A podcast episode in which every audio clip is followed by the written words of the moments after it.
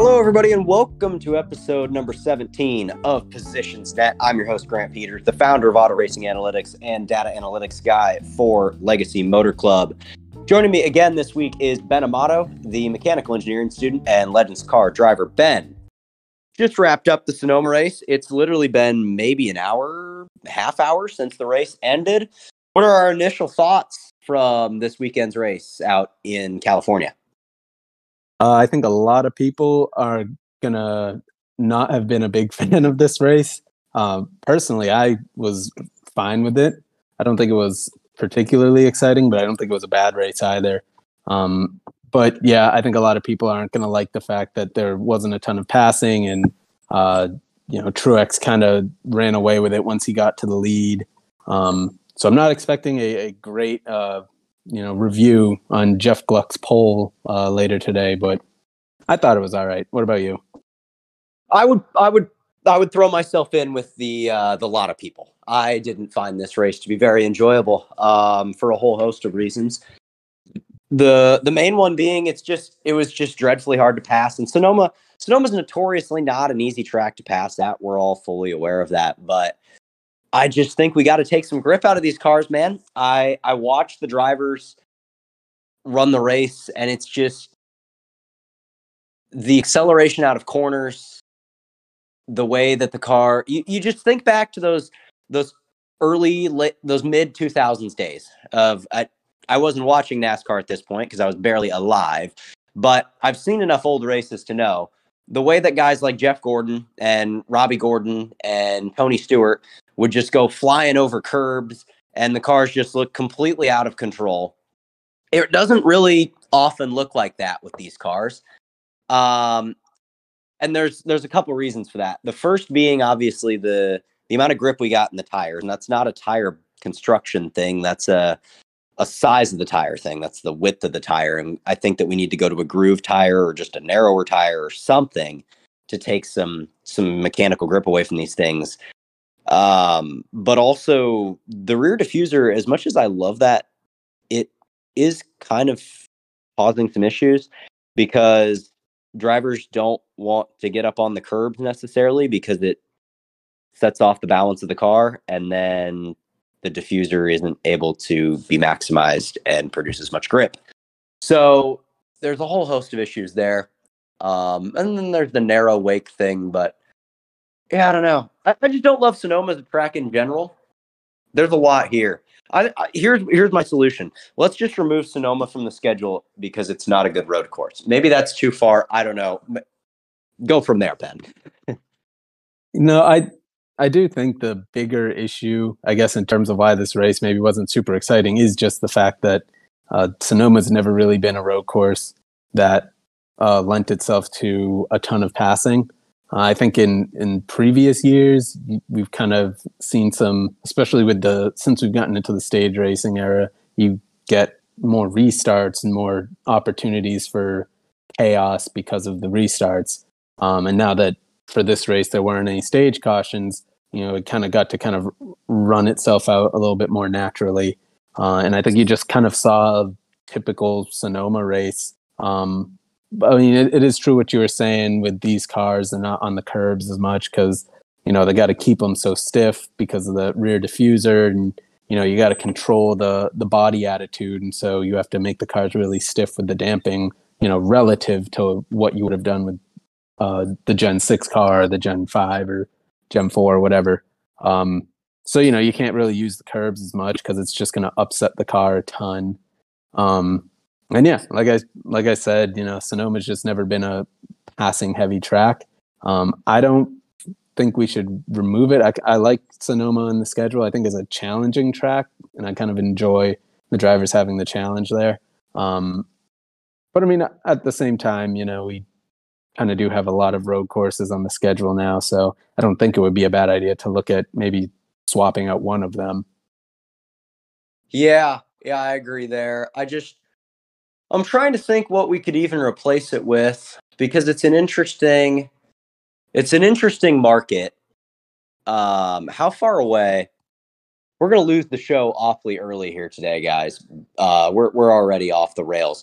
because I'm already going to Google Maps to find out how far Sonoma is away from Portland. Not that I want to go run the, the Portland road course either, but oh, that that's no bueno. So yeah, that's whoa. Uh, nine and a half hour drive from Sonoma to Portland. So that's not even the same market anymore.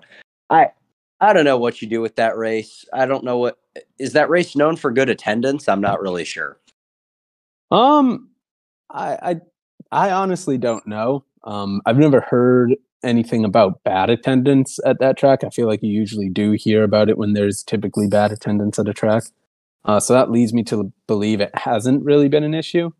Um, and yeah, I think it's it's kind of, it, it's pretty much the only race kind of in that area at this point. I mean, I don't know how close it is to L A, to be honest, but I don't think it's overly. Um, so yeah, I mean, I, I'm good with keeping Sonoma on the, on the schedule. You know, it was just kind of a so-so race. I don't think we need to have too too much of a reaction to it. Maybe not. Maybe not. Um, here's another thing that I want to ask about the the product as a whole before we get into the the drivers and the race and the people, the players in play. Um, I feel like contact with these cars. We've ta- we've touched on this before, and maybe maybe a a weaker tire, a tire that's got that's either smaller or uh, grooved would allow for this to work better. But I just feel like when people make contact in these cars, it doesn't really move the mm-hmm. car in front. Like it just kind of, for some reason, doesn't unsettle that car the way that I would expect it to. And that really doesn't make any sense to me. It confuses me so much because I guess I just don't understand how that works. I don't understand why that doesn't set that car offline at all. It feels like it just kind of like stops both cars, which couldn't really make sense. I don't understand how that happens. Maybe, maybe you have some insight into this or maybe not. Yeah, I I think it really has a lot to do with uh, partly the size of the tires and then partly the independent rear suspension and uh, you know transaxle that we got back there. Um, I think typically in the past with uh, when you had that kind of solid rear axle, more or less, that you had the back of the, the older cars, um, that made a lot less grip than having an independent rear suspension back there, right? And so, like, when you're getting why on the throttle... Why did we go to the independent rear suspension? What was the reasoning for that? Uh, I think just trying to modernize stock cars. Um, that suspension technology we had at the rear of the car, like the three-link, uh, you know, solid rear axle type of suspension, um, it was it's just outdated, I guess. Um, I didn't see a need to change it. That's kind of what made NASCAR, NASCAR, I thought. Um, but I mean, it, it make. It, I think the goal was to also kind of make the cars run better on road courses, since you know NASCAR was starting to transition to run more road courses. Um, so it definitely one hundred percent drives better on road courses now with the you know the transaxle. That's why like you don't see wheel hop into the corner uh, really ever anymore, because the transaxle and the independent rear suspension are so much better at keeping rear grip when you're downshifting versus what we had before, um, that you really just don't see that issue come up much anymore. Um, so it's a similar issue as to, you know, why you don't see a tap on the rear bumper get someone out of shape as much. Just it all comes down to just having more grip at the rear end, that that bump that would kind of like, in a way, in the old cars, it would kind of almost lift the rear end a little bit and kind of almost lift the tires off the ground. Um, and so it would remove some of that rear grip. And if you were on the throttle, especially, or, you know, starting to get on the throttle, or a, what it was when it was really bad actually is entering the corner on the brakes and you shifted weight off the rear end. If you got a tap then and you take even more weight off the, the rear tires, that's when you'd lose it a lot. Um, but you just aren't seeing that as much because you just have so much more grip at the rear end. Yeah, gosh, I just, I feel like that was such a mistake in philosophy decision to build a car that drove better on road courses because we were going to more road courses. Why would, like, the, our road course product with the Gen six, I think was, was good because it was so awful. Like, I feel like the, the idea of stock cars that just didn't belong on that track is what made it so good. And and now the cars are just far too too drivable. We need to get back to something that's big and clunky and doesn't operate the way that it's supposed to, kind of a thing. You know what I'm saying? Yeah, and I think a lot of drivers have echoed that, a similar type of uh, sentiment, that what made stock car racing on road courses fun was the fact that those cars drove terribly and they would just slide around everywhere. Um, and even even these cars, I mean, they still slide around. You know, like Kimi Räikkönen talked about it when he ran that race at COTA, and even when he ran at Watkins Glen last year, uh, they're still sliding around way more than, you know, like an open wheel formula car would, like you see in Formula One or uh, even IndyCar. But it's still definitely a pretty big departure from what we're used to seeing in NASCAR, for sure. Yeah, yeah, for sure. All right, let's get away from the package, because we've talked a lot about the Gen seven car and the package, and we're going to only talk more and more about it this year. So let's move on from that. Um, Martin Truex Junior won this race. He absolutely mopped the field. Um, who even who even had a chance of challenging Truex today? I, I really don't know that anybody did. Let's take a look over at the median lap ranks. Sure enough, Kyle Busch does finish second in this race, with the second fastest median lap, zero point two percent off per lap of Martin Truex Junior Kyle Busch wasn't up there at the start of the race, and then uh, that's well, that, that first yellow um, in the middle of stage two kind of allowed him to cycle to the front um, and win a stage, and then he was able to to hang up there. And I think Kyle Busch is going to be quite the threat this year on road courses, and I think he's bound to get one eventually here. Yeah, I would agree with that. Um, that team definitely had some pretty good speed, especially once they kind of got out of like that bottom top ten area uh, and was able to kind of get out front a little bit. They they did a pretty good job of hanging on to that track position, and Kyle did a pretty good job of keeping the car up there. Um, so yeah, I think on, you know, when we go to Chicago, when we go to Watkins Glen, uh, the Roval, Uh, Indy road course, I think the eight car with Kyle Busch is definitely going to be a contender at a lot of those places.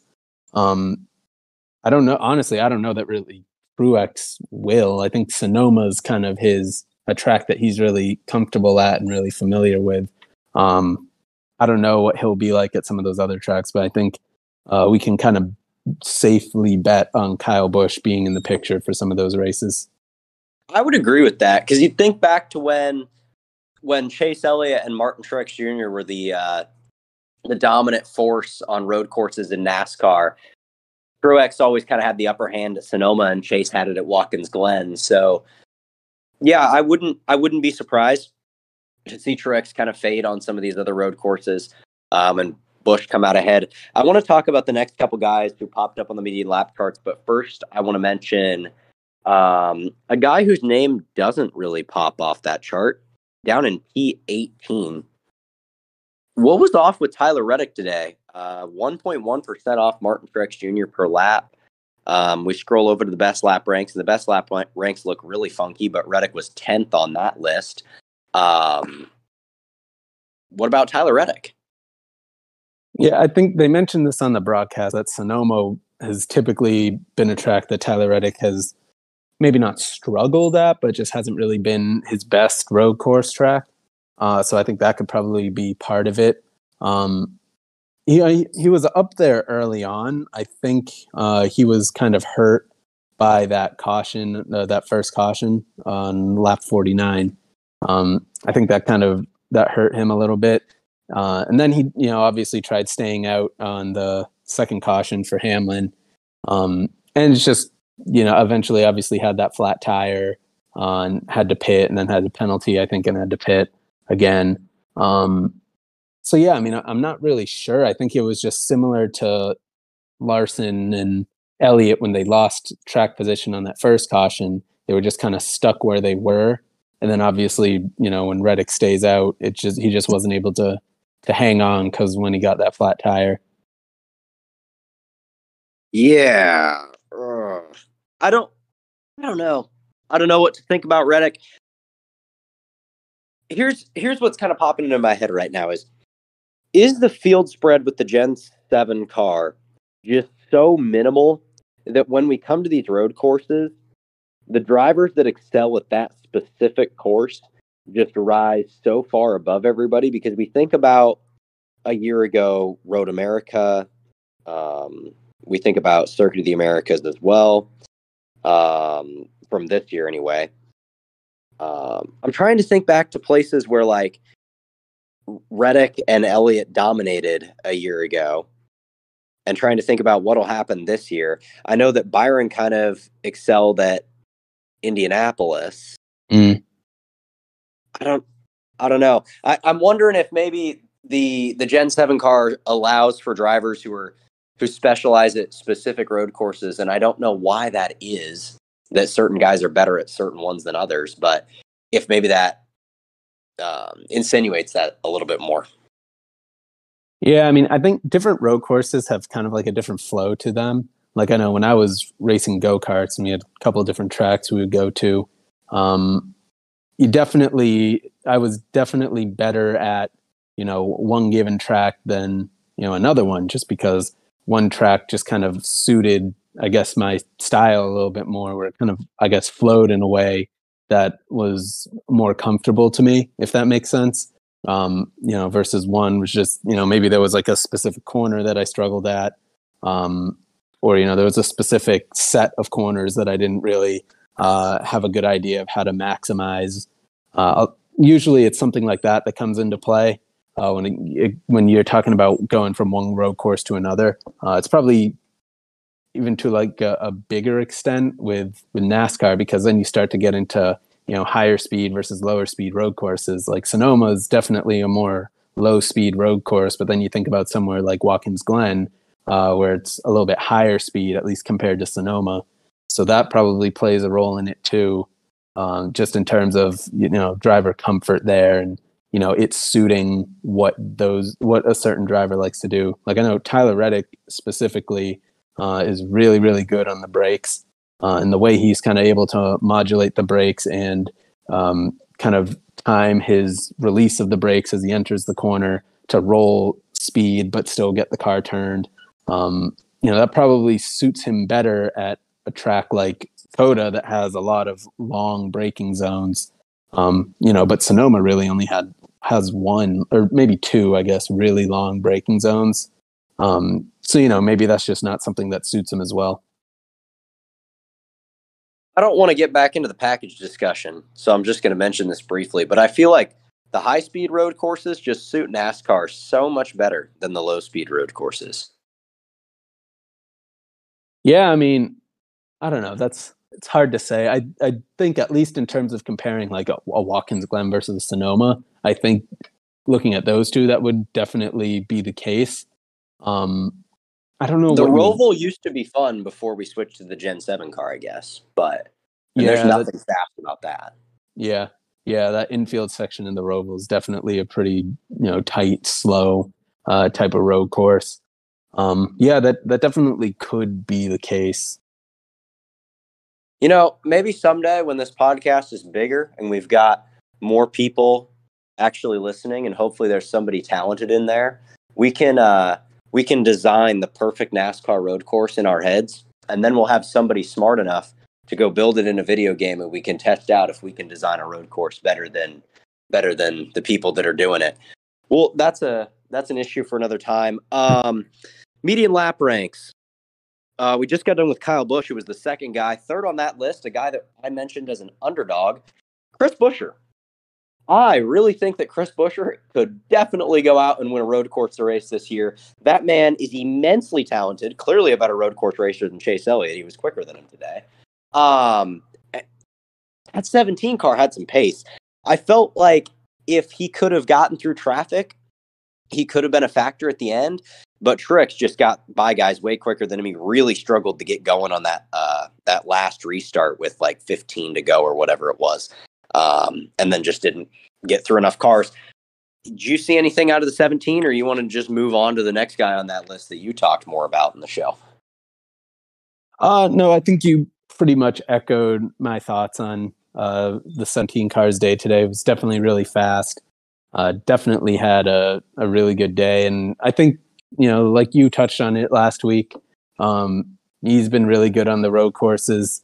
Um, he was really good at Sonoma last year. Uh, so I think really no big surprise for, for any of us, but definitely a solid day for that team. Yeah, absolutely. And then the next guy on the list is Michael McDowell, uh, who we expected to be well, to be pretty good. The problem is Michael McDowell is a whole zero point four percent off per lap of Martin Truex Junior Um, and that just isn't going to afford a very good race. But McDowell looked like he could be a contender for quite a while today. Yeah, no, that thirty-four team was was really, really good. And they probably would have had a better shot uh, at Truex, at least could have had a top five if it wasn't for that awful pit stop they had on the final caution. Uh, he, I think he didn't even come off of pit road in the top ten, and then obviously you had those three guys stay out, so he probably restarted somewhere back in like fifteenth on that last caution and was able to get himself back up there for a seventh place finish. So you have to think if he could have had a good enough pit stop to at least maintain where he was when they came in, he probably would have restarted maybe somewhere more like uh, eighth, ninth, something like that, and would have had a good shot at at least a top five and kind of would have been more in touch with the nineteen and the eight. Um, but yeah, I mean, they were definitely really fast. Um, I think in qualifying, I think maybe in, uh, I can't remember what group they were in, but in like that first round where they have group A and B separated, he put down a flyer of a lap. I think he was the first person to get into like the one seventeens or something like that. Um, but yeah, like that, that car was fast all weekend, um, which again, shouldn't really come as a surprise to anyone because the thirty-four has been really good on road courses for sure the last two or three years. So uh, another good day for that team. Yep, absolutely. Um, oh, oh, one, one more thing I actually have to say about, um, about that team. I, speaking of that last caution, when they had the bad pit stop, I cannot believe they didn't stay out with Chase and with uh, Reddick and Blaney. Um, I didn't understand that because if they stay out, they take over the lead. You know you need to win to make the playoffs. They're probably not going to point their way in. They're like twenty-third in points right now or something like that. Um, I don't know why you, they wouldn't have stayed out there. I think it, and this Ooh, goes back. You're saying McDowell? Yeah. McDowell's, uh, he's twentieth in points. He's only thirty-five out of the playoffs right now. Okay, twentieth in points. Either way, I still don't see them pointing their way in to the playoffs. They like there's a lot of good teams they have to beat to point their way in. Chase Elliott's probably going to win a race, right? And he's a guy who's behind them, so you have to to factor that in too. Um, I don't know, man. Don't know. Chase might miss the playoffs. He's not looking too good. He's not. You're definitely not wrong. they they have not looked super strong. Um, but I still think, I mean, it's, it's Chase Elliott. It's Hendrick Motorsports. The way they've been running this year. I would think Chase Elliott can find his way into victory lane at least once before the playoffs. They're probably not going to be a, you know, a big threat for the championship this year just because of the lack of playoff points. Um, but I think it, even if he doesn't win, I think if you're the thirty-four car, you have to assume that he will, and you have to think you're probably not going to point your way in. I mean, I guess it's not out of the realm of possibility right now for them, but I wouldn't bank on it. And so if, if it's me, I would think that you maybe try to stay out there and see if you can go win that race. I mean, you saw it worked really well for Chase Elliott. Uh, would have worked well for Blaney if he didn't get dumped. Um, so, I mean, I don't know. I was just kind of surprised that they didn't. They were, I was looking at them. I think the sixteen was another big one that really should have stayed out there. I was really surprised he didn't. Um, and just, you know, got to win to make the playoffs. I just, you know, I don't, you're not going to beat Truex just pitting and taking four there. Um, I was just surprised there wasn't more people who tried that. I I actually agree with you. Um, now that you've kind of done some talking uh, and thinking about where the thirty-four was running. Yeah, thirty-four probably could have stayed out. sixteen definitely could have stayed out. Um, yeah, I, I didn't think I, I, this episode has already been kind of a down note enough. And now we get to talk about NASCAR pit strategy too. So that just makes it even better. Um, who all could have stayed out because there was not enough guys. It was Chase, the only car that stayed out. No. So it was Chase, Tyler Reddick, and Ryan Blaney. Okay. Um, props to those crew chiefs, thirty-four and sixteen. Definitely could have stayed out. Um, Ricky Stenhouse Junior finished twelfth. Props mm-hmm. to that team. because every time Ricky Stenhouse has a good run, when he doesn't necessarily seem like he would be expected to, we mm-hmm. give props to the team. He had the twelfth fastest car, but I mean, why not stay out there? You've already got a win. Well, I guess you're probably not going to beat those guys heads up, so you may as well just pit. Um, who who else should have stayed out? The twenty. Yeah, I mean, there's lots of guys who could have. I mean, one, honestly, five could have if he really wanted to. The twenty-four. Where was the twenty-four all day today? tenth fastest car in the field. I never saw him. So, yeah, they were. So he qualified like twenty-sixth. They were awful uh, on Saturday. It was William was saying something about like the rear end was just like shaking the whole time. They like threw everything at that car overnight, and they got it okay, I think, for today. Um, I remember he started twenty-sixth, drove up to like nineteenth, um, short pitted the first cycle, got up to fifteenth, short pitted the second, uh, and then that caution came out and he stayed out. That got him up uh, into like the top five, and he kind of hung around there, you know, kind of the back half of the top five, and then like the sixth, seventh area pretty much the rest of the day until uh that last pit cycle and the, then that last caution, and kind of just fell out of the top ten, but still finished around like fourteenth. Hmm. Interesting weekend for the twenty-four car. I Two years ago, I really expected coming into the next gen era, William Byron to be to have, have a breakout season.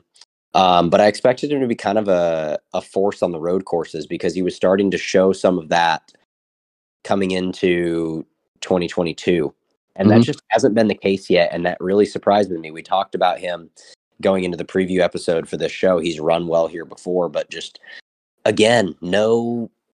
no speed from that team. I mean, not that tenth place in median lap rank is no speed, but it just, it wasn't what I had fully anticipated for that car, I guess. Yeah, no, I agree. Especially uh, after, as well as they ran at COTA, um, I thought they kind of finally figured out whatever they needed to figure out with this car on the road courses, but um, maybe not quite. I mean, it seems like Hendrick on the road courses kind of as a whole has kind of lost a step. Uh, compared to where they were with the Gen six stuff. Um, so, I mean, that could probably, that probably plays a little bit of a role in it.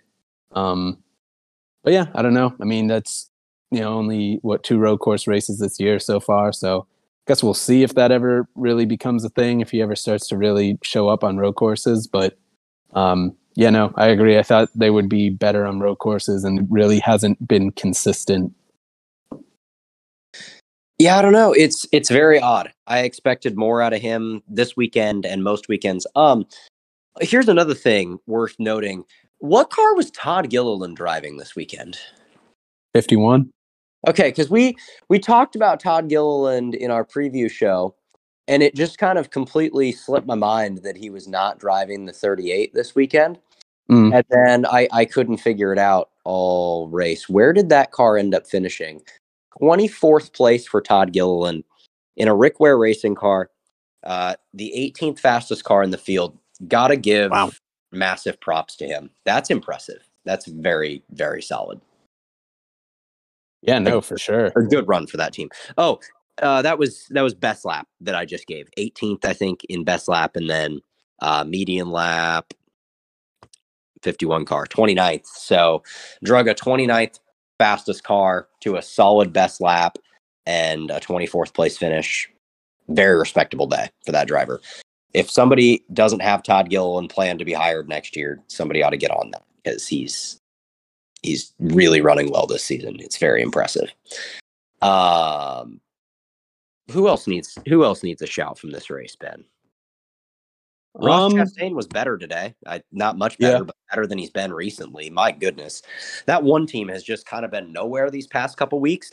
I actually, I went back and did some counting from our show a week ago, because I'm going to start doing this, of figuring out which drivers we mentioned during the show. Mm-hmm. We never once mentioned Ross Chastain last week. That's probably a first.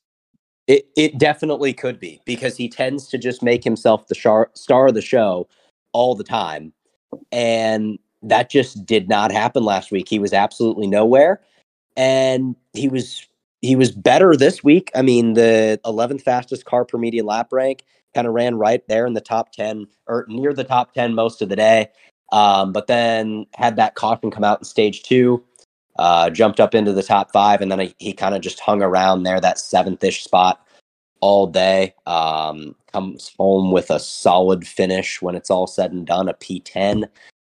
I, I guess a good bounce back week for that team, but I, I don't know where they're going to be come championship time. I really, I expected them to be big contenders again this year, and it, they're kind of, they're, they're making me worry. I don't, I don't know. Well, they had the same thing happen last year where they came out really, really hot, really fast. And then towards the middle portion of the season, kind of similarly to what the twenty-four did, just not to the same extent. Um, but last year they kind of, they, they like lost like probably half a step, I would say, through like the middle portion of the season, um, where, you know, they were still good, you know, they were still getting good finishes. They were definitely still competitive, but they just didn't have the raw speed that we saw at the beginning of the season last year. And I think we're seeing a similar trend start this year. Um, only it's, it's honestly, it's looking a little worse, um, because it seems like the last couple weeks, uh, they've been pretty off. Um, definitely more so than I think we're accustomed to seeing.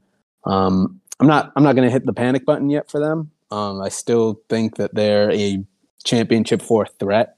Um, but I think about how I felt about that team at the beginning of the year, or I was thinking they were probably going to be almost a lock for that Final Four.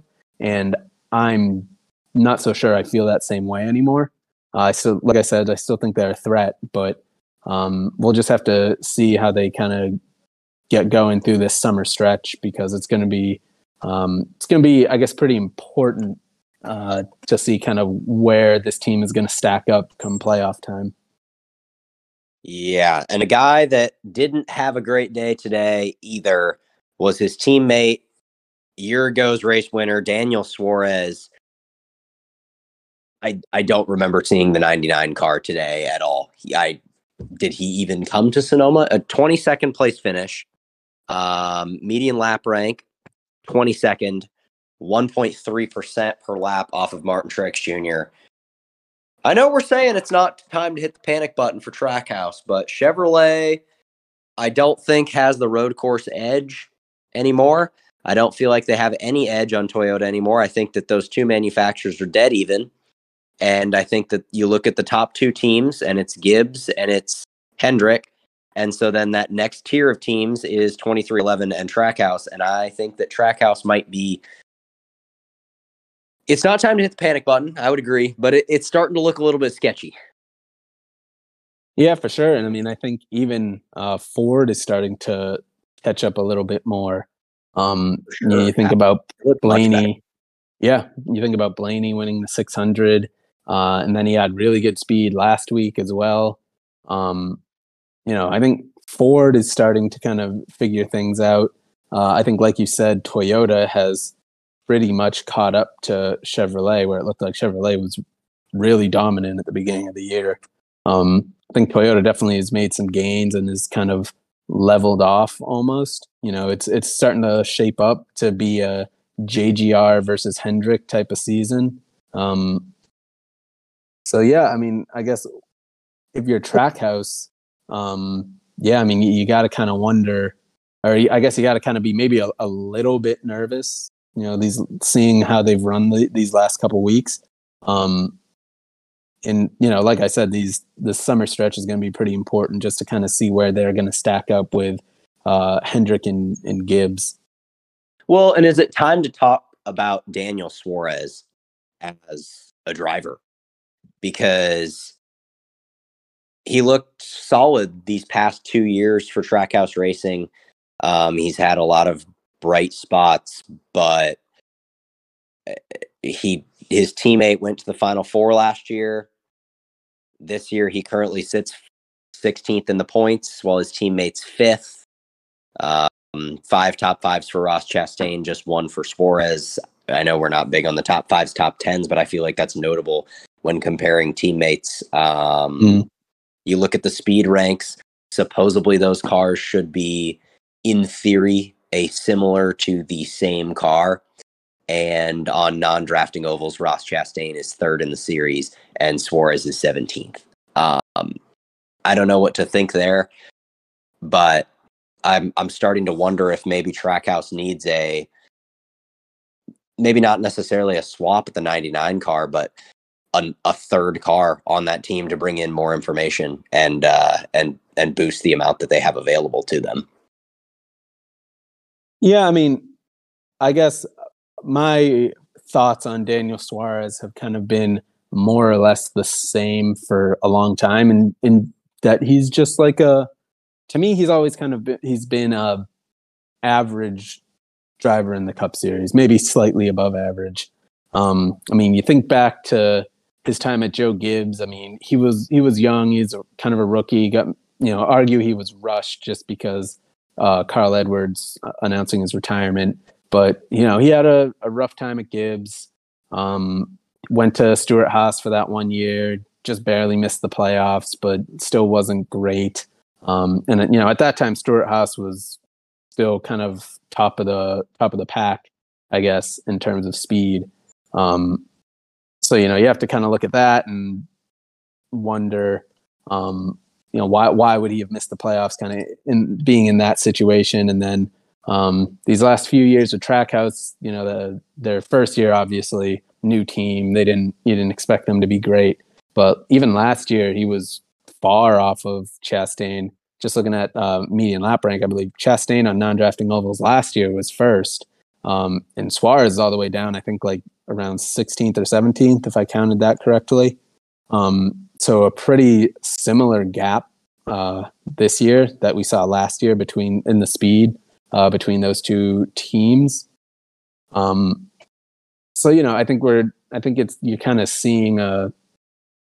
kind of what that team is in terms of like their, you know, number one, number two driver, uh, if you wanted to think about it that way. Um, to answer the question, does Trackhouse need to get uh, a third car, or do they need someone to replace Suarez potentially?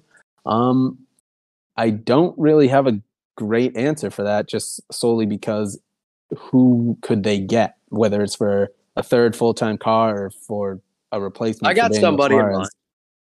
Who's that? You can take a guess. Um, well, Barry's probably going to the four, so probably not him. No, you um, don't want Barry. You want somebody with Cup experience. You want the driver. Probably LaJoie. No, no, no. You want Stenhouse. You want Stenhouse. Yeah, I think Stenhouse would be a good fit in that car because he's been driving in the Cup Series long enough um, that I think he could actually help build a team a little bit. Uh, mm. Unfortunately, I think Corey's just far too inexperienced for that, and I think that I think Trackhouse, it could be looking at a similar situation to S H R where they just need more guys that bring in good information. Yeah, that, that could be. My only hesitation with uh, Stenhouse in terms of building a, a helping build a quality Cup program is just that he's never seen one, really. You know, I mean, when he was with Roush, they were on the downslide. Um, and now he's with a small team at J T G that's definitely growing um, and definitely getting better, but I wouldn't call them... Deal uh, Alex Bowman, maybe? Yeah, I mean, like, obviously Bowman's kind of locked up with Hendrick right now, but yeah, I mean, I think that wouldn't that would be a good thing for Bowman, too, really, to kind of give himself a chance to be like a number one or number two driver on a team. Uh Not that, you know, necessarily they're they're ranked, you know, internally, but I mean, you kind of know at Hendrick, Bowman's, you know, the fourth driver in, in terms of like quality, so to speak. Um, so, you know, it might be good for his confidence, at least, to kind of go to a team where he knows he's the guy.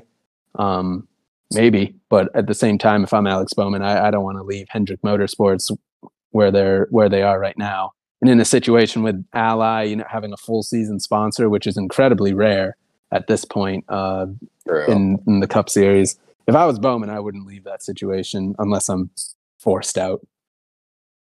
So I yeah, I mean, interesting thought of who could who could steal that car. I'm just seeing how far his contract runs. Uh, Chase Briscoe, because if I'm Chase Briscoe, I would not mind jumping ship right now. Yeah, but it looks like he's locked up for a little while. So yeah, no, he uh, he's. I think he signed his contract earlier this year. He did. Um, he did. It's a multi-year extension, but yeah, didn't reveal how long. So yeah, I think Trackhouse is kind of in a box there, and I don't even know if that would be the solution anyway. Mm-hmm. Uh, but yeah, that Suarez was hoping for a better day for that team. We talked about him coming into the show as somebody that might run well, and just not not quite the case. I don't know what really happened there. Um, oh, well, you know what happened is that he had that big downshift, uh, that accidental downshift right at the beginning of the race. Um, oh, you're right. I forgot about that. And he fell back all the way to like twenty-nine. And I think honestly, it was just a lot of it was just a product of not being able to get back up through the field um, mm-hmm. more than anything else. I don't know that really their car was all that bad um, as much as it was just they lost a ton of track position there because of that mistake. Um, and then was just never really able to get it back in a meaningful way. Yeah, for sure. Um, we talk about S H R every single week at this point. So when are we supposed to stop talking about S H R? When are we supposed to just accept that this is normal? Because I can't seem to do it yet. I, I think we're just going to have to accept it now at this point. I mean, because listen, can we agree that Chase Briscoe is an exceptional road course racer? Like, I don't think Absolutely. That that's wrong to say. And he finished twenty-ninth. Like, that's just not, something's not right there. twenty-sixth fastest car in the field for Briscoe, one point six percent off of Martin Truex Junior I don't know what to say about S H R at this point. Like, that, that shouldn't happen. Like, I know Briscoe's not excellent at Sonoma. This isn't really his place. He would fit better more at, I mean, he, he runs well at the Roval. He runs well at Watkins Glen. He runs well at Indianapolis. But mm-hmm. regardless, he he's he's had a lot of success at road courses over the years. I would expect him to be somewhere in the vicinity of the top ten, but it, he ran around near the legacy cars this weekend. It was it was not good for the fourteen team. I don't know. I don't know what the deal is there. That's that they turned the twenty-seventh best lap of the race, by the way. Yeah, man. I don't know where I don't I just don't know where S H R fell so far off. And I mean, it's seemingly it's it's just it's with everyone except for Kevin Harvick. I mean, I just like I don't understand. I You know, I don't want to sit here and play the blame game, but like my first thought has to be crew chiefs. Uh, and I know we've kind of touched on this before in a past episode, but I mean, Rodney Childers and, and Kevin Harvick together, um, they've still been g- great. I mean, third hmm. in uh, median lap rank on non-drafting ovals. They've wait, still been really, really good. Wait a minute. Wait a minute. Wait a minute. Maybe it's not the crew chiefs' fault. What did we talk about last week? I'm going to make a crazy suggestion here. Mm-hmm. We're thinking that maybe J T G got got a little bit more information this year. And all of a sudden, R F K is looking better. Yep. Did S H R get some support fold, pulled in favor of Roush? Um, that would be really weird and would make no sense. But at this point, I'm not willing to put that out of the question because they just look so off. I wouldn't think that would be the case just because uh, if you're Ford, I mean, it's not like they have like a overwhelming amount of teams, you know, like, like Chevy kind of does.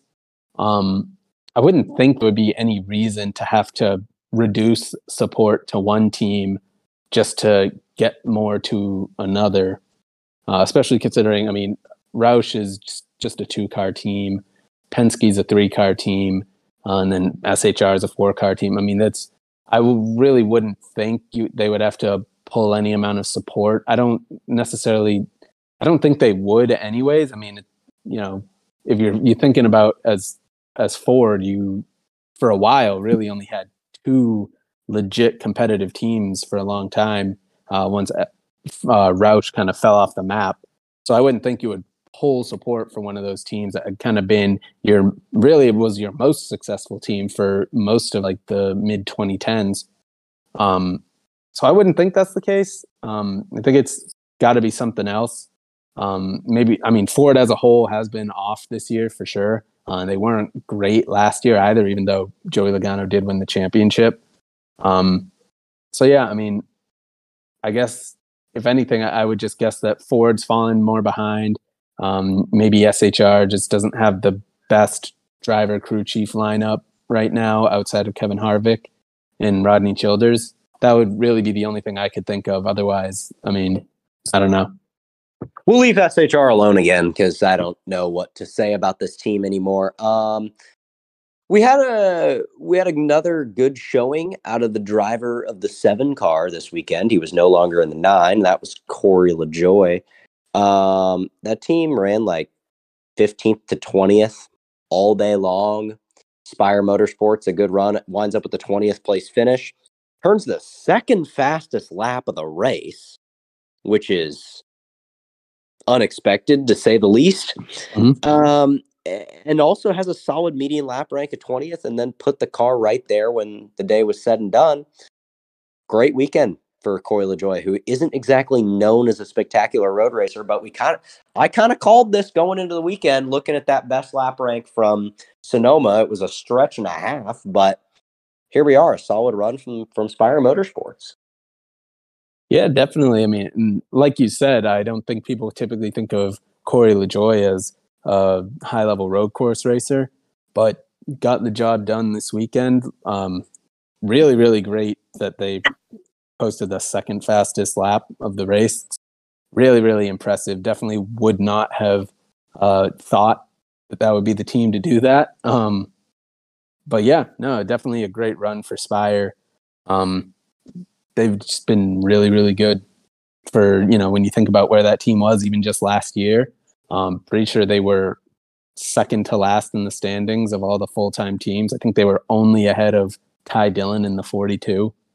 Um, yeah, so I mean, I uh, to see where they, when you look at where they were last year and now you look at where they are now, um, it's it's really impressive. It's great for that team to have such a big improvement. Um, the other Spire car, now driven by Ty Dillon, finished twenty-third, which is probably one of the best finishes that car has gotten all year. That might so, be I mean, more impressive than LaJoie's twentieth. Yeah, honestly. Um, so yeah, I mean, just Spire is definitely on the up and up, and it's it's cool to see a small team like that kind of continuously improve each year. Absolutely. Now, unfortunately, my favorite game has gotten a little bit less fun this weekend. Uh, we're not going to play it because we played it last week. But uh, Corey LaJoie has lost one of the, uh, well, he's still beating all those S H R cars, but he has lost a points position to Austin Cindric, who is a key partner team. Um, mm. So LaJoie drops to twenty-second in the standings, but that is still nothing, nothing to scoff at for Corey LaJoie. Still having a great year. Um, not looking like they're going to point their way into the playoffs, but maybe someday. Maybe someday. Um, who else do we need to talk about in this race? Anybody that's on your mind? Um, let's see. We've we've hit a lot of guys. I do want to touch on uh, the Legacy Motor Club forty-two car this weekend.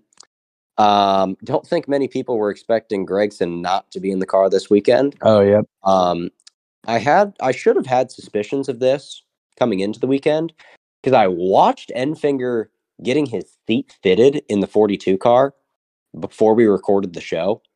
Hmm. I just didn't really think much of it because there's a test coming up. And so I just figured that maybe he was getting to drive it or something for some reason. I don't really hmm. know. But that never crossed my mind. And then the news came out like very shortly after. I'm like, wow, that was kind of foolish of me. I definitely should have seen that one coming. But uh, yeah, Enfinger drove the forty-two car this weekend and really wasn't there for most of the race because he's never driven a cup car, let alone an X-Gen, which mm. is uh, next to no similarity to the trucks anymore. But by the end of the race, he had pretty well figured out the car and was able to bring home a fairly solid finish um, despite what was a, a pretty difficult day, finished twenty-sixth. Um, so uh, impressive job by Enfinger to just, I mean, got so much better as the day went on, like just figuring out how much more braking power he had available to him and the way you need to work the lines with this car. Cause just the way that you drive this is very different to the way that, that you drive a truck, and that's what he's done his entire career. Um, so a, an impressive run from him this weekend. Not that that's ever really going to translate to a Cup Series opportunity, because that's not really the career path he's on right now. Um, but certainly an interesting guy to throw in the car, and a, a solid performance. Did what he was supposed to do. Brought it home in one piece. Yeah, definitely cool to see a guy like Grant Infinger get the opportunity. Obviously, he's a, a bit older. I think he's like thirty-seven, thirty-eight, something like that. Um, so you're right. He's probably not really going to get a, a full-time Cup opportunity uh, at this point in his career, unless it's maybe with a backmarker team. Um, but still, nonetheless, cool to get for him to get that opportunity. Uh, definitely did a good job considering the circumstances, you know, never having been in the Gen seven car. Um, And, you know, just kind of adapting to it and keeping out of trouble and taking, bringing home a good finish. That's really all they want you to do when you're in a substitute role. Um, and, you know, it's it's certainly possible uh, that they might need him, or just in general a substitute driver again for Nashville, because you never know with some of these concussions how long it's going to keep a driver out. Um, hopefully, you know, obviously we hope Noah gets back as soon as possible. Um, but it's certainly a possibility that he might not be ready to go for Nashville. So could be another chance for uh, Grant Enfinger to get an opportunity in this car on an oval. Yeah, that would be, that'd be interesting to see. We'll see. I mean, hopefully Noah's back in the car by then. Uh, yeah, it, it's an unfortunate situation, but he made, mm. the guy made most of it. So it is what it is. Um, I don't know that I really have anything else I want to talk about from this race, and we've got an off week coming up. So we're going to take a moment to talk a little bit about the way that stage racing works. And then next week, we will preview Nashville, and we will also talk about uh, looking forward to the playoffs, because that'll be coming up pretty quick. Uh, we'll, we'll, we'll talk about that stuff next week. But for now, if you don't got anything else on this race, we'll shift our focus to stage racing as a whole, because we're not doing stage racing on road courses this year, and I don't know how to feel about it yet. I think I'm ready to move on if you are. All right, let's do this. Stage racing on road courses, yay or nay? Nay, I very much have enjoyed what I've seen these first two road course races without the stage cautions. Um, I would like to see the stage cautions gone everywhere. Um, that's just me though. Uh, what do you, what did you think? Well, you see, I don't think that this race was a very good showing of it. And, um, I'm a big proponent of just having the same rules everywhere. Mm-hmm. However, road courses and stage cautions just do not go together, because it destroys the strategy. It just makes it entirely pointless. Because then you have to choose between, we talked about this last week, but you have to choose between points or winning the race, which is just a terrible thing to have to do. And then it also just makes it make no sense to where, like, the stages aren't always placed at the end of fuel runs. And so then, like, the way the timing of the pit stops, it's just all kind of odd. But when it's run like this, where you still award the points, we just don't throw the yellows, it works very nicely. Now on the ovals, I love restarts, and I have no problem with randomly throwing two restarts into the middle of the race. I don't see an issue with it. I love the the concept of being able to have two cautions planned in for T V to take planned commercial races. Um, also when attending races, um, particularly with my family, my little brother, uh, a caution's not a bad thing that he knows is coming, because that man cannot not use the restroom through an entire race. It's just not going to happen. So that's not a bad thing either. However, it's kind of, it, it's completely a gimmick. I was about to say it's kind of a gimmick, but it is completely a gimmick. Um, and I, I do, I, I think it's okay to remove them on the road courses. And I'd like to do the same thing with the speedways as well. Um, in large part because I feel like they actually hurt the speedway product, mm-hmm. but I think I, I wouldn't. I wouldn't be opposed to getting rid of them entirely if we went to shorter races. And I think that if we fixed the problems that we have with the car, then we wouldn't need them so badly, because the show would just be better naturally. Yeah, I, I'm still a big proponent of get rid of them everywhere. And the reason I say this is because I was, and I was talking to you about this a little bit before we started recording, but I've been watching a lot of old NASCAR races, like all different years, like nineties, two thousand four, two thousand five, uh, you know, even like early two thousands, like two thousand, two thousand one, uh, two thousand ten as well, Cup Series, Busch Series, you know, just all kinds of old races, right? And so obviously all these races are before stage cautions, Uh, and all this stuff. And it's just kind of like, I think a large part of the the lack of passing that we see um, is partly to do with stage racing in a way, right? Because before, when you didn't have stage races and you were just racing for the win, you would have different moments in the race where, you know, some guys wouldn't be pushing and they'd be saving their tires. And so you know, you'd have a guy like, you know, Mark Martin or Jeff Gordon, um, who were kind of smart and had the the bigger picture in their head. And so if they had someone who was faster than them, just let them go by, because uh, you're trying to save your tires. Uh, you're you're focused on, uh, you know, the bigger picture, end of the race, uh, just trying to kind of get your car working the way you wanted to, you know, whatever it was, right? So you'd have smarter veteran drivers who kind of wouldn't race you super hard early in the race. And then you'd have, like, at the time, the younger guys like Kyle Busch, uh, Kurt Busch to an extent, who are just, you know, really hard chargers and, you know, want to get their way up through the field and get to the lead and lead a bunch of laps. Um, and I think that contributed a lot to the kind of comers and goers effect that we would see. And, uh, you know, a lot of the, the passing that you actually had throughout the race, you know, um, but now you don't really have a choice. You have to push all the time, you know, and, and obviously having a tire that doesn't fall off a lot uh, kind of exasperates that issue, or kind of that that thought process. Um, but yeah, now so now you have drivers that are pushing, you know, just about one hundred percent every lap, because you got to get those stage points. And you pile that on top of the fact that you have a car that isn't different, you know, com- when you're talking about the top teams, right? You have a spec car that there's, there's not a lot of differences. So the speed difference is usually pretty small. You combine all those factors and you get some races where people don't really go anywhere. Um, and obviously, you know, you have the dirty air issues and stuff like that as well.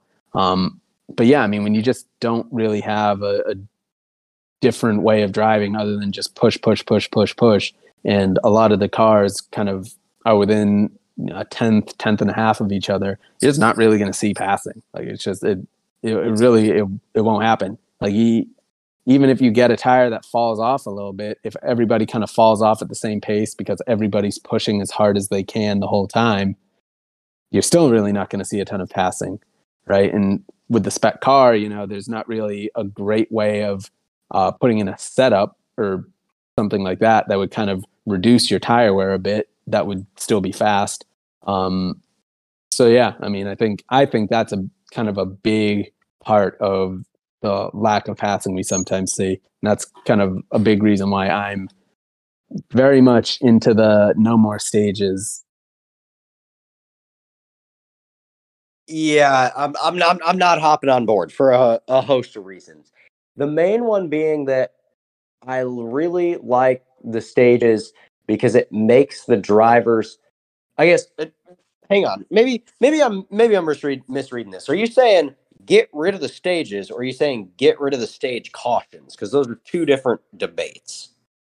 Mm, that's interesting. Um, yeah, because if you get rid of the stage cautions, I got no problem with that necessarily. I just disagree with you on most ovals um, because I think that more restarts are not a bad thing, which is in large part why I think we need a tire that wears out, because then we'd get some more cautions. Uh, that's another issue that I'd never yeah. even thought about with tire wear, is if we get a tire that wears out more, we'll get more wrecks, and then we get restarts, and that's highlight reel stuff. Um, what else do we... I You, you got to tell me which way you're trying to go here, because I'm not opposed to getting rid of the stages entirely either. But in that case, we need to shorten the races. And I, I, I'm I'm a huge fan of shorter races. Not because I want less NASCAR, But because I feel like if NASCAR is going to actually ever get that eighteen to forty age demographic, we've got to shorten our events and make people want it more because there's not so much of it. Yeah, I think, um, I think especially with the playoff system the way it is, I think ha- still giving out stage points and, you know, a playoff point to the stage winner, um, just without the cautions, kind of like we're doing on the road courses, I think that would work fine for the ovals. Um, you know, obviously, if you have my way, we have like a full season points championship, or maybe even just go back to the chase, and but we don't have to get into that right now. Um, But yeah, I think with the playoffs, I think you can keep the stage points and the, the playoff points that they award, uh, and just forego the caution. Um, because I, I'm with you in that cautions do tend to make a more exciting race, um, but not necessarily when they're planned out and you know exactly when they're going to be. And then you can, you know, teams strategize around when those planned cautions are going to come out. I think that kind of hurts the racing. Um, I think when the cautions kind of happen naturally, and it kind of, uh, you know, maybe ca- I guess catches teams off guard when it happens, and um, they don't have time to plan for it. I think that kind of that makes the strategy better. I think it makes the the racing better. Um, I think it just kind of it helps everything. Yeah, I would I would agree with planned cautions do hurt the strategy most of the time. I just think that on the ovals, the strategy is pretty straightforward anyway. So there's really no no benefit to it. Here's another thought. How would you feel about smaller fuel tanks? This is kind of completely out of left field, but um I don't know. I don't a smaller fuel tank, a tire that wears more, shorter race, and we pit the same amount. Yeah. Um You know what I'm saying? Like where we're we're we're burning through tires really fast. We're not yep. staying on the racetrack for very long, and we're we're running into we're we're like we're running like thirty laps maybe, and we're pitting every time. Yeah, I don't know. Me me personally, I wouldn't love that just because I, I like having the longer green flag runs sometimes to kind of let the race develop a little bit. Um, obviously, that doesn't mean I want an entire race to go green and just have someone like run away all the time. N- not necessarily what I want, but um, I think having some long green flag runs to kind of um, let kind of let us have the chance to have some comers and goers, you know, once we get a tire that can wear out a little bit, um, and, you know, just kind of give us the chance to actually have that dynamic kind of work out. I feel like you would lose that, obviously, if, you you know, you're having to pit um, that frequently, even if you do have a tire that wears out a ton, right? Like there's only so much it can wear realistically. Uh, in like a short period of time. So even if you have a tire that falls off, like, you know, say two and a half seconds after twenty, twenty laps on like Char- at Charlotte, you know, you're still not going to have enough time to actually see that tire wear, promote some comers and goers, because, you know, they'd have to pit in about like ten, fifteen laps. So you're not really going to get the chance to kind of see that play out. So I, I probably wouldn't really be in favor of that. Yeah. Well, then what are your opinion on shorter races in general? I don't think it's a bad idea. Um, I think it, it would probably it would probably be better for NASCAR just in terms of like maybe having a chance at, you know, like the casual sports fan, um, just because people don't want to dedicate three and a half, four hours every single Sunday to watch the race if they're not really, really into it. You know, you think about like a, a football game or a basketball game or something like that. They're typically like two, two and a half hours. Um So, and even you look at F one races, it's the same deal. They're typically two, two and a half hours. Uh, well, they F one don't... couldn't bear to be a minute longer because yeah. that's, I mean, that's an awfully long nap if they stretch the race any longer. Like, that's, that's not even fair. Oh my God. Well, see, so actually this hits on something that I think is the biggest thing NASCAR struggles with, um, is just like storytelling, uh, is what it comes down to. And kind of making oh things seem important. Are we really going to get into a broadcast discussion right now? Is that is now the time? We don't have to. Um, we could save it for another time. It was just, you know, when you mentioned the F one, it kind of like clicked in my mind where I was like, yeah, well, you know, that kind of brings us to another issue. But what's the F one uh, May uh, Shoot, I'm drawing a blank. Um, what's the F one play-by-plays guy's name? Uh, is it Martin Brundle or is it uh, David Croft? It's one of those two. I think, I yeah, it's not Brundle. It could be. I think it's David Croft, and, it and there's be. one other guy that's up there. I can't remember. It could be. Whoever it is, man, I think that that guy could make about seventy-five percent of sports fans be invested in watching a cow eat grass if he was copying it. Because, oh my goodness, we can have guys be one point two seconds apart in form in a Formula One race. And that guy, if if you didn't have the audio, or if you didn't have the visual and you just had the audio, a lot of the time you would think that they were like not just wheel to wheel, but like wheels on top of wheels excitement. Mm-hmm. That's the kind of energy that we need. And that's why I like N B C's broadcasts, is because they tend to be more like that. Oh, we get N B C back next week, next time, oh, yeah. don't we? Oh, my goodness. This is great news. Now, mind you, N B C's not perfect either, but mm-hmm. I feel like they're more energetic like the F one broadcasts than Fox is. Yeah, and so I think since we're kind of starting to get into this, I'm going to just say it, right? We need broadcasters who can make what's happening on track seem important. That's Jamie really what McMurray. It comes down to. Yes, right? Like you, so you need a couple different things, um, for me at least, to make a broadcast enjoyable. You need a, a play-by-play person who can kind of make the race seem exciting, even if it's not super exciting.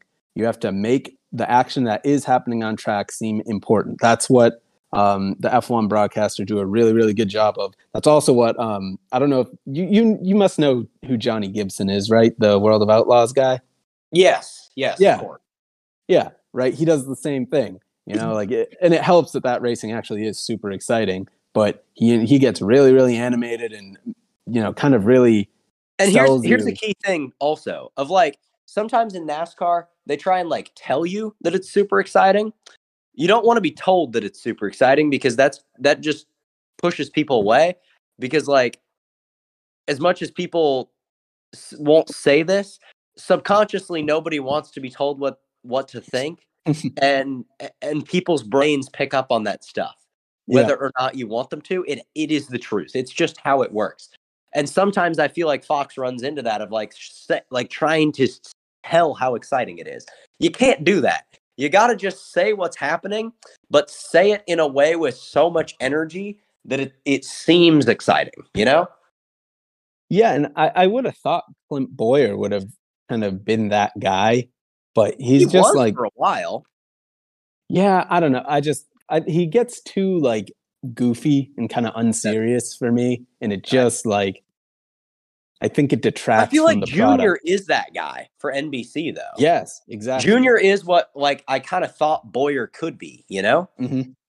of just the the high energy, but like still takes it serious, but can also t- make a joke and get away with it. Um, and and part of the reason that I love Jamie McMurray is because he's very knowledgeable, but he's also like, I feel like he just has more insight to give than Boyer does, and I, I think he's higher energy as well. Yeah, because, I mean, Clint Boyer, Clint Boyer was a good driver in the Cup Series, don't get me wrong, but he was not an analytical driver. He was very much like the just kind of the go out and just go drive type and, you know, not really think about a ton about it. At least that's kind of the image he gives off. You know, maybe for all I know, he was really grinding, uh, studying a ton, you know, in, in his free time uh, between races. I don't really know. But the way he's kind of presented himself, he makes himself kind of sound like the type of driver who is just going to kind of show up uh, for the race weekend and just kind of go out and drive and debrief with the team and then, you know, not really think much about it outside of that, right? So you, because of that, you know, it, it, this is common with a lot of race car drivers where they're not necessarily the best analysts or, you know, the best driver coaches, because they don't really always understand exactly what made them good. You know, they just kind of went out and did it. Um, Versus, you know, maybe a guy like Jamie McMurray was maybe a little more analytical about it and about how he drove, right? And he maybe studied it a little bit more. um, you know, trying to find like an edge or an advantage on someone. And so to me, I would guess that that's why he's better uh, at kind of giving insight uh, on a battle um, than someone like Clint Boyer, right? But, you know, and then like you were saying, um, for M D C, for Dale Junior, I mean, like, yeah, he, he's really, really good at being that guy who kind of uh, really makes you, he doesn't, again, like you were saying, he doesn't tell you, oh, this is really exciting, guys. Like, look at that. Like, no, he just the way he describes it, he he has to so quote much more Jeff energy. Gordon. To quote Jeff Gordon, there you said it, you, you use the infamous line. Look oh, at this. yeah, yeah. Look at this. Oh my gosh, man! I really wanted Jeff Gordon to be good in the booth, but man, he was just yeah, yeah. It, it wasn't bad. He just wasn't no he, either. But N B C, Letarte Junior, both ten out of tens. I know some people give Rick Allen a hard time, and fair enough, he does he does have his moments, but I think Rick Allen's pretty good. Um, I was not, a big Rick Allen hater back in like twenty eighteen, for sure. Yeah. I was a, I was a huge Rick Allen hater, but I genuinely think he's so much better uh, of a broadcaster now than he was then. Um, I really I really do like Rick Allen now, but wow, his his Jimmy Johnson championship call just hurts so bad. It, it really hurts, but yeah, he, oh, he's pretty good. Really, at that. when when he won his seventh, yeah, really, I didn't have a problem with that. The nail in the final coffin. Oh, okay. Well, I was just thinking of the move over uh, Richard oh, that, Petty and, and Dale Earnhardt. Yeah, that that's, part was that's the part I think of. Yeah, that's why I think like, damn, I'm like, that's like that was one of the most iconic moments in like recent NASCAR history. I'm surprised you didn't like that, but no, yeah, no, no, no. I, that one was great. It was mm-hmm. the, it was the couple laps before that, that was yeah. just, oh, ouch. Um, pain, but he, he's gotten a lot better. He has gotten yeah, a lot absolutely. better. He's very, very, very good now, I would say. And with Letarte and Junior, and I, I don't love Jeff Burton, but I mean, he's not bad either. He just kind of sometimes gives, I feel like, I feel like we'd know more about Jeff Burton if there weren't so many guys in the N B C booth. Yeah, uh, but maybe, maybe not. I don't know. He's he's not. He's certainly not bad. I don't have anything against the yeah. guy. I think my favorite thing about Jeff Burton as a, a broadcaster is that he is very to the point in the sense that, like, if a driver does something dumb on track, he will just straight up say, "That's that true. Was dumb." That's true. Which I do I, appreciate that from him. Is that he has no problem like telling it how it is. Like he will not. The, Thing. That was the thing I hated the most about Darrell Waltrip um, as a broadcaster. And and Michael Waltrip is kind of this way too. Like, it just, it did not matter what happened. Like, he would always try to find a way to kind of avoid criticizing the driver unless it was just like outlandish. You know what I mean? Um, yeah. But more often than not, he kind of just be like, oh, you know, he might have just like the car, which is probably just bad, or this and that, or like he just he would find a way to try to not blame the driver, which I get it. You know, you, the broadcasters have a relationship with a lot of these guys. You don't want to piss them off and and make them kind of, you know, not be as receptive to you, or maybe not want to talk to you when you're trying to get information uh, about the race during the weekend. So I, I get that there's like a weird line to walk there, but man, I it's I appreciate it about Jeff Burton that if someone does something dumb, he'll say it. Uh, and he'll he'll make it clear that that's how he feels. Absolutely, yeah. No, that is a very appreciated thing in the booth. And also, shout out to uh, to Mister Jeff Burton, because clearly the man um, has an analytical taste, because he follows Auto Racing Analytics on Twitter. So, oh yeah, maybe, maybe we'll finally maybe we'll finally get a T V shout out for our for our restart numbers at some point. I know, gosh darn it, Parker Kligerman a year ago used one of our stats on T V interviewing William Byron and just failed to mention where it came from. It was really unfortunate. But maybe this year, maybe this year it'll be Burton that comes through. Ben, I don't really know that I have anything else to talk about with, with stage racing, with T V broadcasts, with this race. I think we ought to just put her on pause, and uh, next week we'll, we'll, we'll prep the playoffs. We'll look back on our, our predictions that, I mean, they're not bad, but they could have no. been they could have been a little bit better. Um, and then preview Nashville. That'll that'll be next weekend's show. And yep. yeah, I think that's kind of it. Yeah, I think I pretty much covered anything I wanted to cover there with stage racing. The broadcast awesome. thing was a little bit of a surprise entry, I guess, into the conversation, but thought it was a good uh, discussion nonetheless. Yeah. So I don't now. Now I'm also keeping track now of what drivers we talk about in each show, and then at the end of the show, we're going to mention, or we're we're going to take a moment to talk about the driver who is either highest in the finishing order or the highest in points um, that we did not talk about. So which which should we go with, highest finisher or highest in points for today? Um, let's see. I would say let's go highest. Let's go highest finisher. Highest finisher. All right. So the first one that jumps out at me is Brad Keselowski. How did he finish? sixteenth? That could be it. I, I think it was Denny Logano. Hamlin? Denny Hamlin, maybe? We did mention Logano today. Oh, we did? We huh. did. Where did Logano finish? Third? Third. Um, I don't see anybody else. Bubba, Priest. Where, Priest finished thirteenth. Where did I yeah. say that Keselowski finished? sixteenth. So Priest is our new leader in the clubhouse. It's looking like Ryan Priest, uh, unless Ty Gibbs ran finished well. I know he ran he really well, but he didn't. He finished eighteenth. No, he finished eighteenth. All right, so so Ryan Priest, um, actually a solid finish for Ryan Priest. Mm-hmm. A thirteenth on a day where S H R was down. That's not that's not bad. I mean, I don't know what. Any anything on Ryan Priest this season as a whole, he's just kind of been quieter than I had really hoped for. But yeah, I think that's our fault. Yeah, I, I really it, it stinks because he's finally getting uh, what we thought was a good opportunity at the Cup Series level. Um, but obviously S H R is just really, really far off. Um, so you know, he's not really getting the opportunity that I think people thought he was getting. Um And you know, so I'm I'm hoping it doesn't it doesn't uh, kind of hurt people's perception of him as a driver. Uh, I wouldn't think it would. I I would hope that most uh, decision makers at teams are kind of smart enough to look at the situation at S H R and realize that they're really off. Um, but I don't know. You know, David Smith used to always say that decision makers on some of these teams aren't really uh, you know the best at evaluating Uh, a finish and, you know, the strength of equipment and, and things of that nature. Um, so I, I'm I'm concerned that people will look at this season from Ryan Priest and kind of write him off as, oh, this was the second chance in the Cup Series. He didn't produce the first time. He's not producing now. Uh, you know, no more Ryan Priest. I'm I'm really I'm concerned about that happening. I'm hoping it doesn't. Um, but we'll see. Really good we day for him for sure. Yeah, no, a good day at a track that necessarily wasn't expected from him.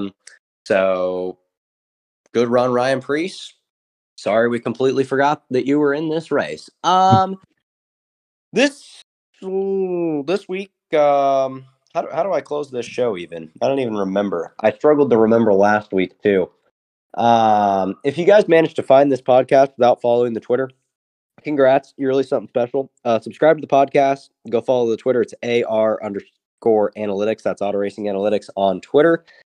Um, over there, I should be posting some more um, data leading into Nashville, posting some restart stuff just as far as where everybody's at so far this year.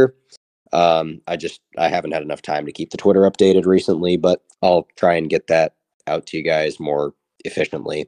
And uh, the Sonoma data should go on to the website here pretty soon. I'm planning on releasing this Monday afternoon, Monday evening.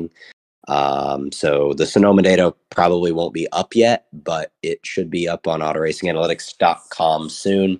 Um, and all the season-long stats should get updated before Nashville as well. Uh, Ben, where can the people find you?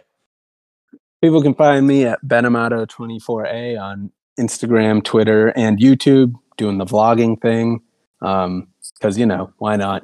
Um, should be back racing on Friday, uh, getting a, a new, not a new, but another little twelve hundred motor put in my legend car. For people who follow legend car racing and know, knows what that means. You understand my struggle. Um, so yeah, getting one of those put in tomorrow. Uh, hopefully we'll be ready for Friday. it'll, if I am ready for Friday, it'll turn out I only missed one race this season so far. So that'll be kind of nice. Um, so yeah, I'll be keeping everyone updated, the racing stuff there, um, on Instagram and Twitter, vlogs on YouTube. Check those out. Help me get views and subscribers on YouTube so I can show something to sponsors to make them think I have some more value for them. That's the goal. I mean, it makes sense. It makes sense. I don't have sponsors, and nor do I have value to sponsors, because um, I'm a man with a calculator. So that's not exactly marketable, but it is marketable to race teams. So that's how I got where I'm at. Um, I don't think there's anything else to say. So you got any final thoughts? Yeah, actually. Uh, Cars Tour Pro Late Model race happened this past Saturday or yesterday. Um, I didn't actually get a chance to watch it, but I'm definitely going to watch the replay on Flow Racing. Um, this will make everybody sad, or at least it makes me sad. Um, it's twelve-year-old kid, Tristan McKee, won the Pro Late Model race. Um, so, you know. That's cool. Glad that a kid over ten years younger than me is farther along in his racing career. Um, that hurts a little bit, but, you know, I'll live with it. Um, but, yeah, Katie Hettinger finished second. She's pretty legit. Uh, she's been running pro late models um, pretty much this whole year with Anthony Campi. Uh, has run pretty well. Um, yeah, she, she's like fifteen or something like that, so she's pretty young too. Uh, pretty good driver, probably another one that you'll see starting to come up through the Toyota pipeline. Um, you know, maybe make some ARCA starts, ARCA East starts maybe in the next year or two. Who knows? Um, so she's another one to keep an eye on. Um, yeah. And as for me, I got I got a couple final thoughts here. Uh, NASCAR's showing at Le Mans, not too shabby. It was, mm. I would say it was pretty solid. Um, finished the race, which is really the only goal, and the car looked cool on track. Um, ran well, was faster than expected, so that's good to see. Um, also, shout out to S H R driver Eric Almirola for winning the Xfinity race on Saturday. That was really odd and random and unexpected. Um, but Eric Almirola won a road course race in the Xfinity series. I don't know. That was that was very strange. That kind of just yeah. came out of absolutely nowhere. But oh, can that, I say something about that real quick? Go right ahead. So I, I don't remember what team that that was like under the banner. R S S Greenlight. Yeah, R S S Greenlight. It's an S H R car. Yeah, come on, y'all. Like I just, I've been like, I don't know. I just, it bothers me sometimes. One, like because same deal with Cole Custer last year. Um, It's just like people think like, and they act like it on the broadcast, like, oh, that's an R S S, you know, green light car or whatever. Uh, you know, that Eric Almirola is really taking that, you know, small team and running real well. And they went on that same mantra with Cole Custer last year. And I'm just kind of like, come on, like, we know it's an S H R car. Like, this is what I'm talking about with the broadcast. Like, they talk to fans, like, none of us know what's going on, which like some of us don't, but you know, for the ones who do, it's a little bit insulting to our intelligence to be like, you know, like we don't know that's an S H R car. Come on. Yeah, nah. Uh, so Almirola won that race, um, and Kyle Larson did not, which was extremely surprising. Mm-hmm. And if it wasn't going to be Larson, you figured it'd be A J Allmendinger, but just didn't happen. Very strange. um I swear I had something else, but it's not coming to mind. Oh, on the topic of you bringing up, uh, I saw your I saw your your quote tweet of something else. Anybody that thinks that that Spire Motorsports truck is a Spire Motorsports truck when William Byron or Kyle Larson is in it, you lost your marbles. But that's yeah. beside the point. This yeah. has been episode number seventeen of Positions Net. Thank you all so much for listening. See you next week.